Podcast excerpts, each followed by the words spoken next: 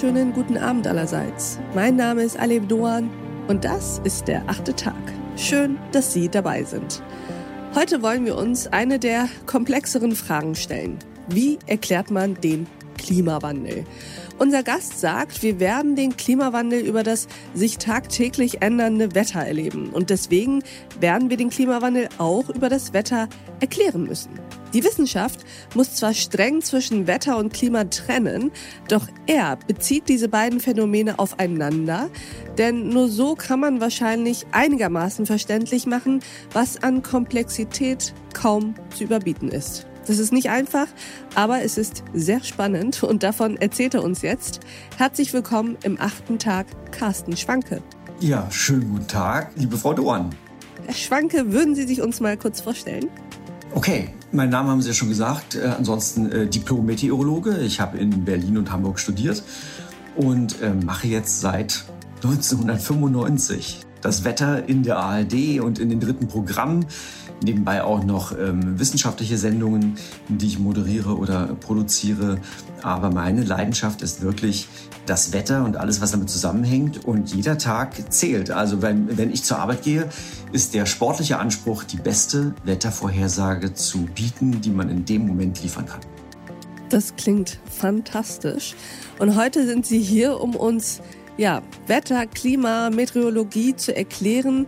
Und wenn das irgendwo in knapp 30 Minuten möglich sein sollte, dann natürlich im achten Tag. Fangen wir mal mit den Basics an. Wie funktioniert eigentlich Meteorologie, Herr Schwanke?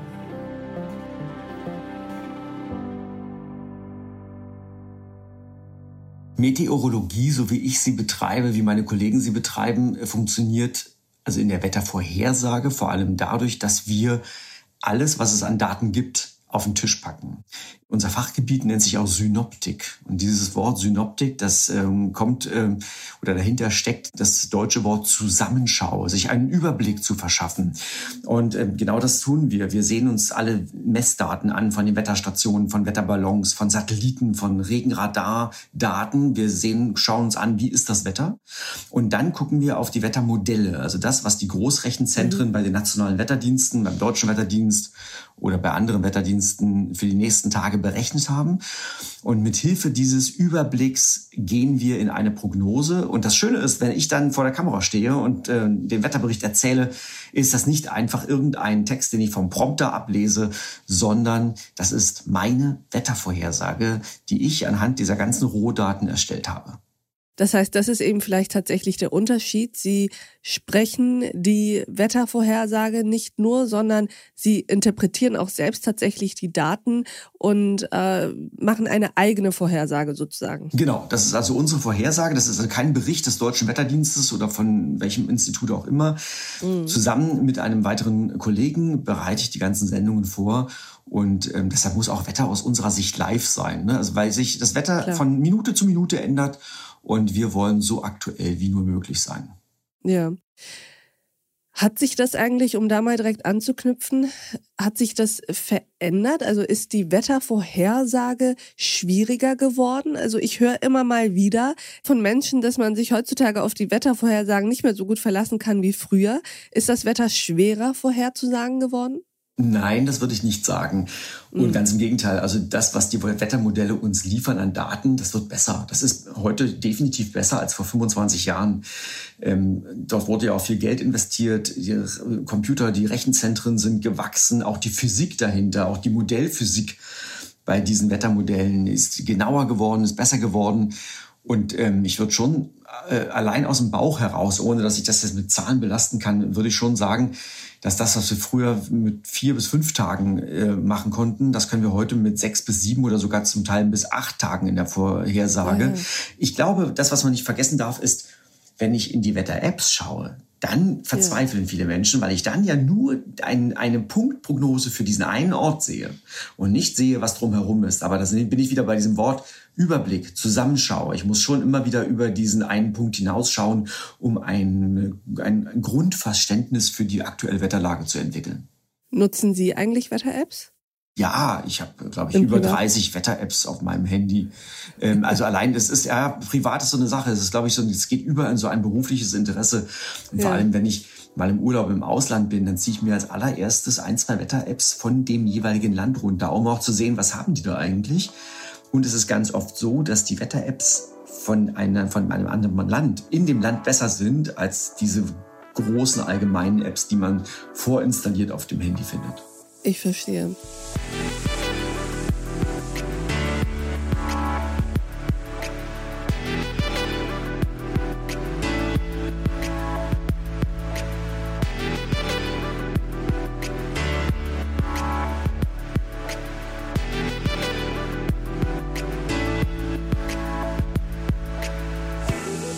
Herr Schwanke, ich habe eingangs ja die strenge Trennung erwähnt zwischen Wetter und Klima. Wollen Sie vielleicht mal einmal so einen Grundkurs mit uns machen? Was ist Wetter und was ist Klima? Inwiefern unterscheiden die sich eigentlich voneinander? Und woher stammt eigentlich diese strenge Trennung dazwischen in der Wissenschaft? Beziehungsweise warum ist das so wichtig? Es ist äh, ziemlich schnell erklärt. Wetter ist das, was jetzt draußen vor der Haustür passiert. Das, was uns emotional berührt, was wir doof finden oder worüber wir uns freuen, worüber wir uns ärgern, das, was wir auf eine Postkarte schreiben, äh, früher oder heute mit einer äh, Sprachnachricht äh, nach Hause schicken an die lieben daheimgebliebenen. Also ähm, Wetter ist das, was im Moment passiert und Klima ist ein langjähriger Mittelwert. Der Klimamittelwert beschreibt oder die Klimamittelwerte beschreiben den, den mittleren Grundzustand eines Ortes oder dessen, mhm. was an Wetter über viele Jahre gemittelt an einem Ort passiert. Das war und ist wichtig, weil wir es ja auf der Erde mit verschiedenen Klimazonen zu tun haben. Das war also früher wichtig, um eine Grundeinteilung, eine Grundcharakteristik auch herauszulesen aus dem, was, wie unterscheidet sich grundsätzlich das Wetter, zum Beispiel im Norden Europas, von dem grundsätzlichen Wetter am Mittelmeer. Das, also da wollte man mal auch eine Definition hinbekommen. Und das geht nur über langjährige Mittelwerte. Und mhm. jetzt kommt ja natürlich der ähm, Klimawandel dazu. Und da ist es wichtig, um eben auch die Veränderungen im Mittel zu erkennen. Und zwar jenseits der tagtäglichen Wetterschwankungen. Denn diese tagtägliche Fluktuation, die kann enorm sein. Aber um das wir sagen das Grundrauschen, um dieses Grundrauschen mal wegzuschieben und zu sagen, wie verändert sich denn das Klima hier grundlegend, müssen wir Mittelwerte bilden. Kann man sagen, dass das Wetter das Symptom des Klimas ist? Oder dass ja, Wetterereignisse Symptome von Klima? Ja, ich, ich überlege gerade, ob wir da auf dem richtigen Dampfer sind, ob das das richtige Wort ist. Symptom, ja, das kann ein Ja, das ist vielleicht ein richtiges Wort. Ja. Ähm, es, die, die Gesamtheit der gesamten Wetterereignisse auch bis hin zu den extremen Spitzen. Und darum geht es ja vor allem, wenn wir auf das Wetter gucken. Also an einem Tag, an dem nichts passiert. Ich sage jetzt mal 18 Grad, trocken, ähm, äh, lauer Wind und, und irgendwie ziehen ein paar Wolken entlang. Das interessiert ja niemanden so wirklich. Uns interessieren ja schon die Ausreißer nach oben und nach unten.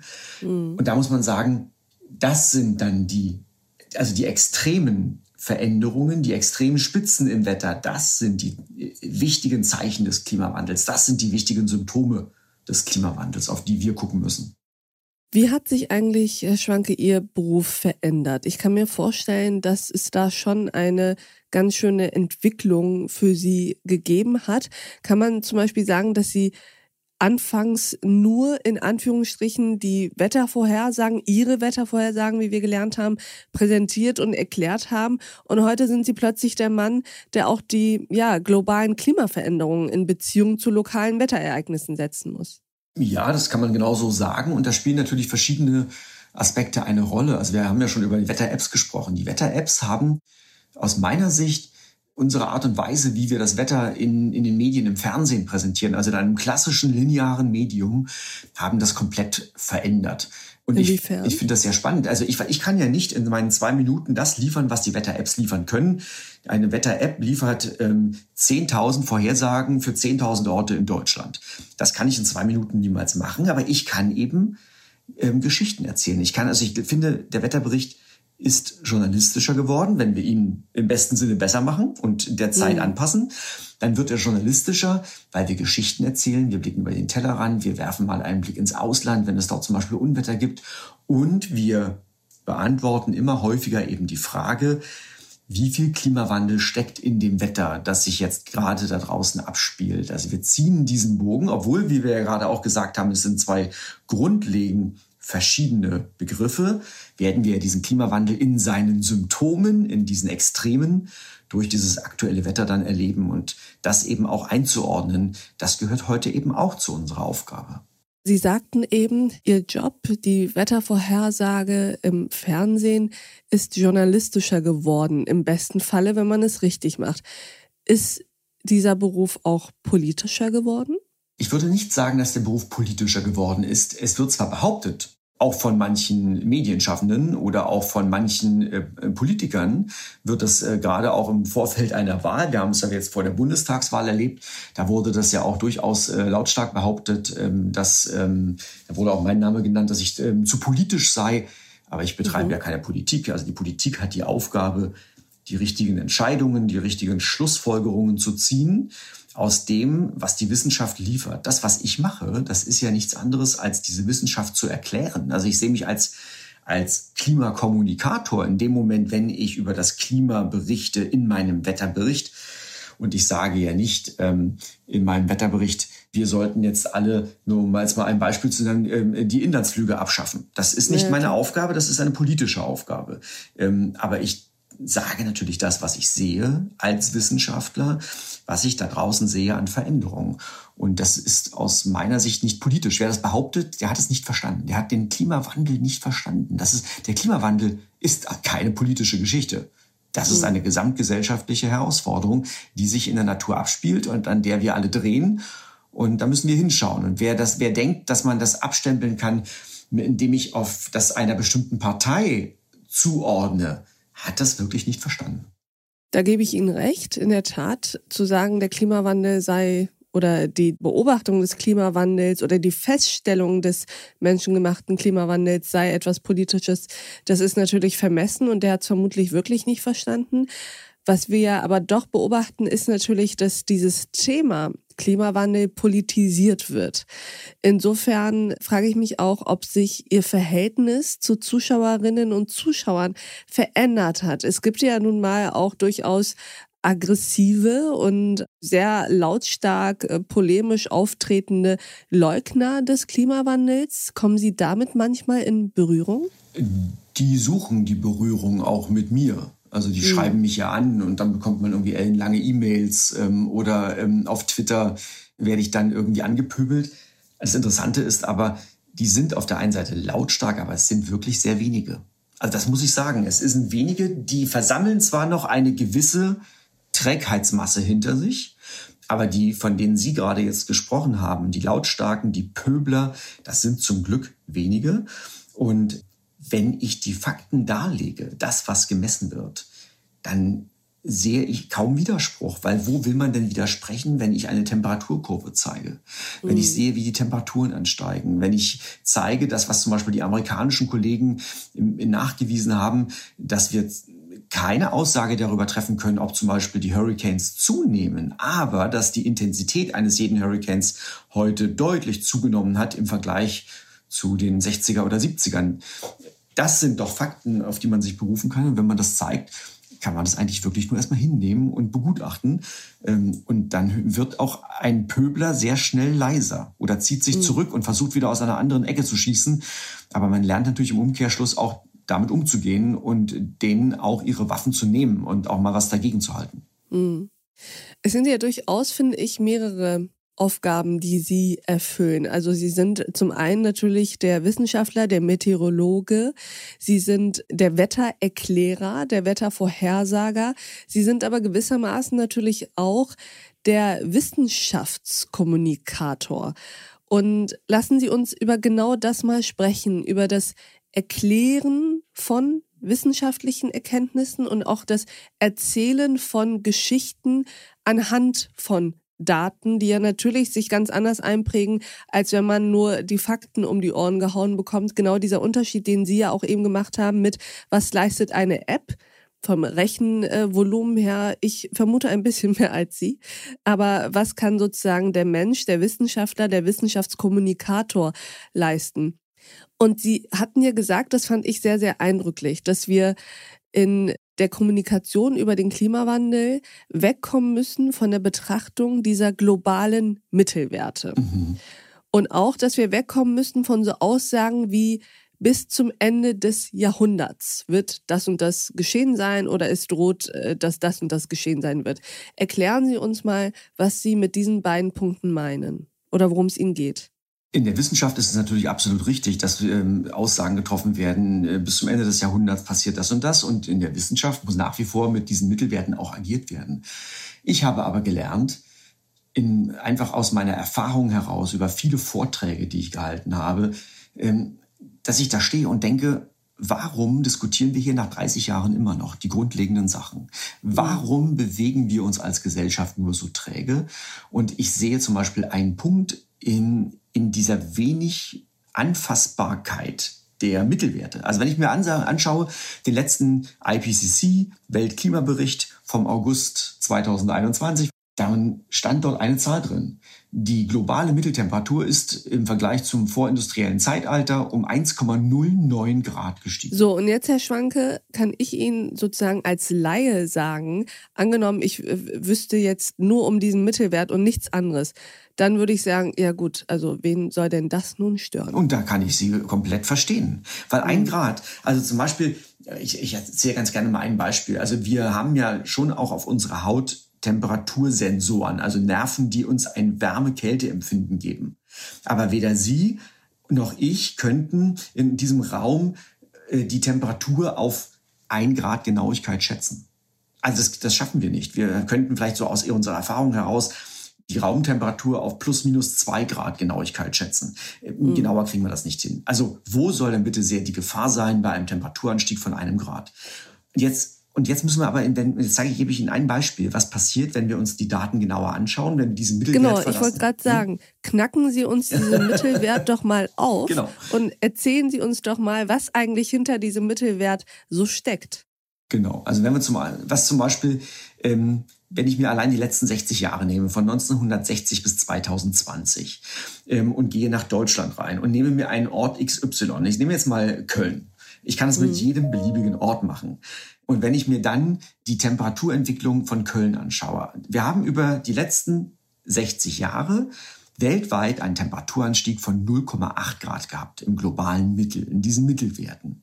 Wenn ich mir nur jeweils die, die höchste Temperatur eines Jahres nehme, also immer nur den heißesten Tag des Jahres von 1960 bis 2020, dann hat sich sozusagen die Temperaturkurve der heißesten Temperaturen in Köln um vier Grad erhöht. In den 60er Jahren lagen diese heißesten Tage bei im Mittel, dann bin ich immer noch bei Mittelwerten, aber eben nur noch bei zehnjährigen Mittelwerten für einen Ort in Deutschland. Da lagen diese Mittelwerte in Köln bei 31 Grad. Jetzt sind wir im Mittel bei 36 Grad. Und wir hatten 2019 mehr als 41 Grad in Köln. Also man sieht dann, die Einzelausreißer können noch mal deutlich höher sein. Aber dieser Anstieg der heißesten Tage des Jahres, der Höchsttemperaturen, beträgt bei uns eben schon satte 4 Grad. Und ich kann diese Linie eins zu eins nach vorn transferieren und kann sagen, in den nächsten 60 Jahren, also bis 2080, werden wir in Köln im Mittel die heißesten Tage haben mit 40 Grad und die Ausreißer, jetzt können wir auch das abschätzen, werden wahrscheinlich bei 44, 45 Grad sein. Das sind die Temperaturen. Ist das so? Kann man das ja. genau so fortführen? Das kann man, das ist eine ziemlich lineare Kurve. Das kann man ziemlich genau so fortführen. Das kann leichte Schwankungen nach oben oder unten mm. geben.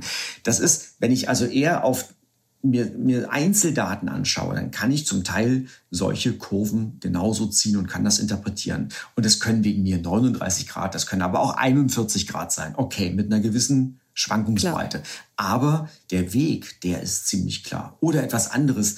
Wir sind relativ unsicher bei der Frage, wie stark steigt der Meeresspiegel in 200 Jahren.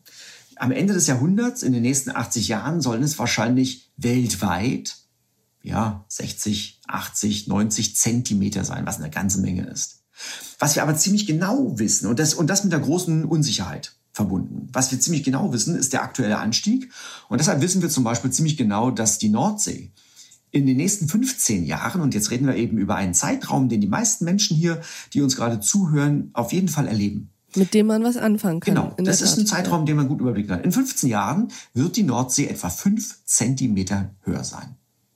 Das klingt erstmal auch nach, nach wie vor nach wenig. Aber ja. wenn ich mir jetzt eine Sturmflutwetterlage anschaue, Nordwestwind über die gesamte Nordsee, und zwar von Schottland Richtung Deutsche Bucht, Richtung Elbmündung, und dann mir vorstelle, dass dieser kräftige Nordwestwind mit Sturmstärke das Nordseewasser in die deutsche Bucht hineinpresst, dann presst er eben in 15 Jahren 5 Zentimeter mehr auf 1000 Kilometer Länge in die deutsche Bucht. Das heißt, der mhm. Höchstwasserstand im Hamburger Hafen wird nicht nur fünf Zentimeter höher sein. Der wird dann vielleicht 70, 80 Zentimeter oder einen Meter höher sein bei einer Sturmflutwetterlage im Vergleich zu heute. Und darüber müssen wir nachdenken. Und da müssen wir unsere Deiche darauf vorbereiten. Da müssen wir den Küstenschutz darauf vorbereiten. Im Endeffekt geht es doch, Herr Schwanke, um Transferleistung. Transferleistung, die auf der einen Seite Sie erbringen, indem Sie erklären, was diese fünf Zentimeter eigentlich bedeuten, nämlich nicht, dass einfach nur der Wasserspiegel fünf Zentimeter höher ist, sondern was es im Fall von Stürmen etc. bedeutet. Das ist ja sozusagen die erste Transferleistung.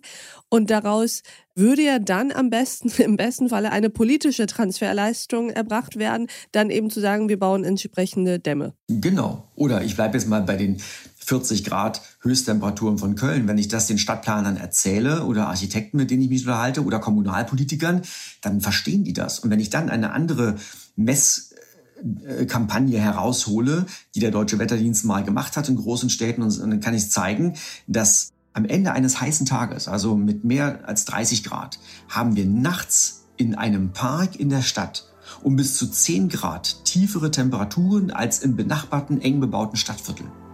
Dann wird allen klar, wie wichtig dieses Stadtgrün ist. Dann muss ich aber auch erzählen, dass dieses Stadtgrün nur dann kühlt, wenn wir dieses Stadtgrün gießen. Also wenn wir die Parkanlagen, die Bäume, die da sind, wenn wir sie bewässern und wenn sie grün, wenn wir sie grün lassen. Weil nur dann funktioniert die Verdunstung und die Verdunstung macht diesen kühlenden Effekt. Kann man alles mit schönen physikalischen Geschichten erklären.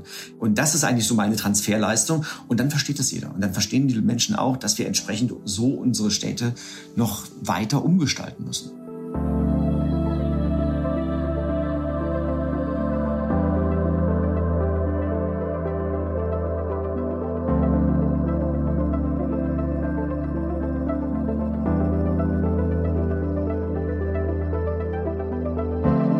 Lassen Sie uns mal diese Theorie, die Sie ja jetzt sehr äh, schön an Beispielen schon erläutert haben, an einem ganz, ganz konkreten Fall mal anwenden, der, glaube ich, ich bin gespannt, ob Sie mir recht geben, auch nochmal zu einem Paradigmenwechsel in Deutschland geführt hat, nämlich das Extremunwetter im unter anderem Ahrtal. Also erstmal vielleicht die Frage, glauben Sie auch, dass das was im Bewusstsein der Menschen in Deutschland verändert hat? Ja, also das ist eindeutig zu sehen. Ähm, ich bekomme ganz viele auch Anfragen aus dem Ahrtal selbst, auch von, mhm. von äh, ganz normalen Menschen, die mich anschreiben und sagen, soll ich mein Haus wieder aufbauen? Das sind ganz schwierige Fragen, finde ich.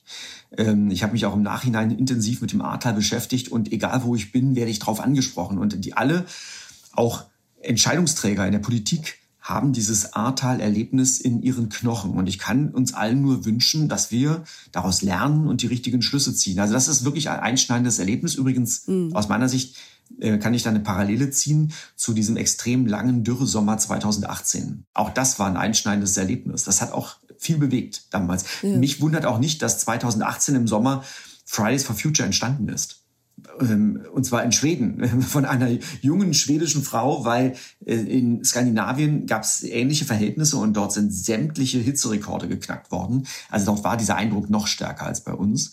Und solche Extremwetterereignisse, also zum einen diese lange Dürre, eine noch nie dagewesene Wetterlage, sechs Monate Hochdruckwetter. Und auf der anderen Seite jetzt in diesem Jahr das Ahrtal. Das sind äh, mit so vielen Toten, das, das sind einschneidende Erlebnisse, die doch mehr bewirken als nur, dass man das irgendwie im Gedächtnis behält. Da entsteht auch, finde ich, eine Art Bewusstsein und ein Wunsch, etwas zu verändern. Mhm, Weil es eben einen direkt betrifft. Herr Schwanke, lassen Sie uns doch tatsächlich dieses Beispiel Ahrtal mal nehmen, an dem Sie uns kurz einen Blick äh, darauf geben können, was man eigentlich alles an diesen Phänomenen dort erklären kann, könnte, diese Phänomene, die dort zusammengekommen sind und welche Geschichten man auch über den Klimawandel im Ahrtal erzählen kann, wenn man es ja der Sache angemessen in einer adäquaten Art tut. Oh, das ist eine große Herausforderung. Es sind viele Geschichten. Also zum einen ähm, sind es diese großen Regenmengen von einem langsam ziehenden Tiefdruckgebiet. Ich verwende extra diese Wörter, langsam ziehendes Tiefdruckgebiet, weil das eine ganz bestimmte Wetterlage ist, die wir in diesem Sommer ähm, auch öfter erlebt haben und die dann eben lokal zu diesen großen Regenmengen über mehrere Stunden hinweg führen können. Ähm, es gab ja sofort auch danach Studien von Klimaforschern, die das eingeordnet haben und ähm, abgeschätzt haben, um wie viel dort jetzt schon der Klimawandel drinsteckt. Das ist aber für mich in, spannend. Ähm, war zum Beispiel eine Studie von britischen Wissenschaftlern, die gesagt haben, wie sich diese Wetterlage in Mitteleuropa in den nächsten Jahrzehnten verändern wird. Also das wird, diese Wetterlage wird wahrscheinlich um den Faktor 14 zunehmen bis zum Ende des Jahrhunderts. Das heißt, Bedeutet, dass das 14 Mal so oft passiert? So oft solche Wetterlagen mhm. entstehen. Und mhm. jede Wetterlage wird um bis zu 30 Prozent mehr Regen bringen. Also wir sehen hier wirklich erst den Anfang dessen, was auf uns dort zukommt. Und jetzt nochmal zur Analyse dieses Ahrtalregens. Für uns, für mich, aber auch für viele Kolleginnen und Kollegen war es komplett überraschend zu sehen, was an Fluten dort in diesem Tal zusammenkam. Denn die Regenmenge, Ganz kurz an ja, dem Punkt. Ist das eigentlich etwas, was Sie haben kommen sehen, also mit Ihren Wettervorhersagen? Was wir haben kommen sehen, das waren diese Regenmengen. Und zwar mhm. ziemlich genau. Unsere Modelle, die verschiedenen Wettermodelle, haben uns schon zwei bis drei Tage vorher ziemlich genau, genau diesen Streifen vom Sauerland über das Rheinland bis zur Eifel, diese Regenmengen gezeigt. So mit rund 100 bis 200 Liter Regenwasser pro Quadratmeter. Und wir hatten im Sauerland bis zu 200, in der Eifel 100 bis 150 Liter Regenwasser pro Quadratmeter.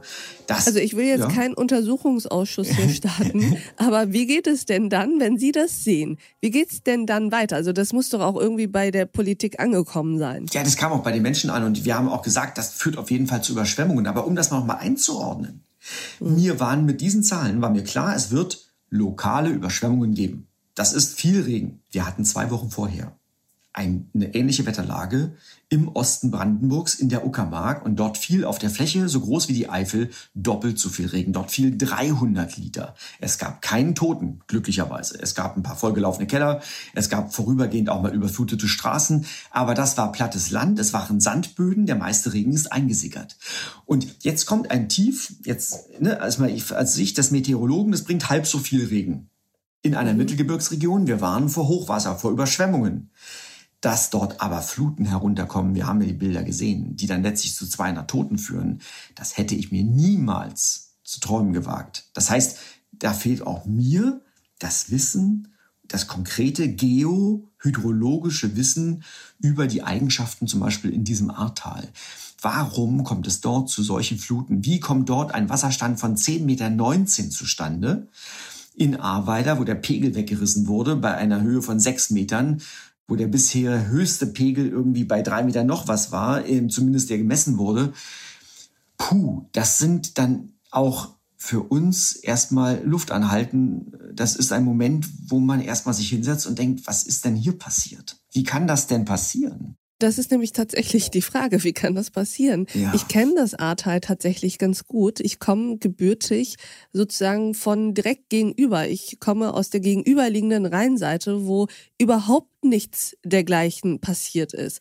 Und ich kenne auch Ahrweiler und das ist ja jetzt auch kein besonders ich sag mal, urban oder besonders städtisch bebautes Gebiet. Also was ist da passiert? Haben Sie mittlerweile Erkenntnisse darüber? Ja, ich habe mich ähm, intensiv damit beschäftigt und es gibt verschiedene Erkenntnisse. Also zum einen gibt es, also es ist natürlich ein steiles Tal, Punkt. Ne? Also das da fließt natürlich das Wasser schnell nach unten in, in Richtung ähm, der Ahr und sammelt sich dort. Aber es gibt eine feuchte Vorgeschichte. Im Mai und Juni waren zwei extrem nasse Monate. Das heißt, der Boden, und wir haben ja dort im Untergrund eher Fels, da drauf ist irgendwie noch ein bisschen ähm, Mutterboden, aber nicht so viel wie zum Beispiel in der norddeutschen Tiefebene. Und aber dieser Boden war ziemlich gesättigt mit Feuchtigkeit und konnte kaum noch etwas aufnehmen. Jetzt kommt etwas anderes noch hinzu, was ich gelernt habe, als ich mich mit Hydrologen unterhalten habe. Die haben gesagt, ein gesunder Wald, der speichert normalerweise 90 Prozent des Regenwassers. Der ist wie ein Schwamm. Aber diese Wälder am Oberlauf der A, die waren eben nicht mehr gesund. Die waren geschwächt von den trockenen und heißen Sommern 2018, 2019. Und jeder, der dort das wandern heißt, die war. Klimaerwärmung hat ja, an der Stelle zweimal doppelt Die Klimaerwärmung, der Klimawandel hat hier doppelt zugeschlagen. Die Fichtenwälder sind tot. Wir kennen doch alle diese Bilder aus unseren Mittelgebirgen. Und im Herbst und im Winter wurden viele Bäume aus, dem, ähm, aus den toten Wäldern in der Eifel rausgeschlagen. Dort standen nur noch wenige Bäume. Der Boden konnte so gut wie nichts mehr aufnehmen. Auch das hat eben dazu geführt, dass die Modelle der Hydrologen, die eigentlich mit einem gesunden Wald rechnen und mit einer gewissen Speicherkapazität, auch nicht diesen Spitzenabfluss des Wassers modellieren konnten. Und dann kommt noch was anderes, dass die Fluten, die jetzt aus diesen Wäldern einfach eins zu eins rausschossen, haben dann die abgesägten Baumstämme, die dort zum Abtransport fertig bereit lagen, mitgerissen. Und diese Baumstämme zusammen mit Autos, mit Wohnmobilen haben sich vor den ersten Brücken gestaut. Dann gab es künstliche Stauseen, bis der Druck so hoch war, dass eine Brücke nach der anderen wie in einem Kaskadeneffekt weggebrochen ist. Die Leute haben dort berichtet von sogenannten Tsunami-Wellen. Das waren genau dann immer, wenn eine Brücke weggebrochen ist, gab es eine nächste Tsunami-Welle. Ein Hydrologe sagte mir zum Beispiel, dass ohne diese Kaskadeneffekten, diesen Staueffekten an den Brücken, wenn man das weggenommen hätte, wäre der Wasserstand zwei bis drei Meter niedriger ausgefallen. Immer noch extrem wegen der kaputten Wälder, weil die nichts gespeichert haben. Aber dann wäre zumindest die Spitze nicht mehr so verheerend gewesen. Also hier kommen mehrere Punkte zusammen. Herr Schwanke, ich habe sehr, sehr viel gelernt das gibt mir erstmal ein ganz gutes Gefühl. Ich habe allerdings gelernt, dass sehr, sehr viel im Argen liegt. Das ja, gibt, mir, gibt mir kein allzu gutes Gefühl. Aber würden Sie mir ähm, Hoffnung geben, dass wir allein dadurch, dass wir so viel mehr wissen als noch vor einiger Zeit und wenn wir uns Mühe geben, und die Politik die richtigen Transferleistungen aus all dem zieht, dass wir das alles noch irgendwie hinkriegen?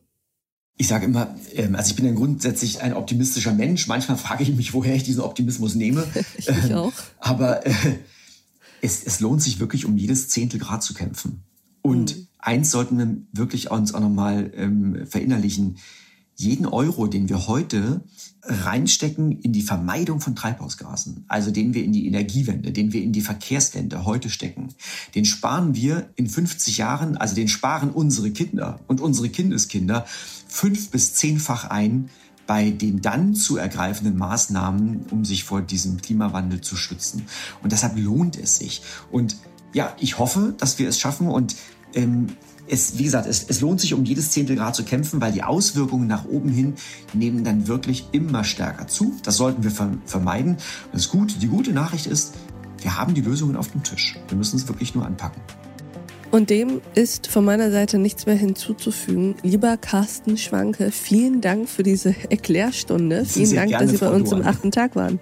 Sehr gerne und danke Ihnen für die Einladung.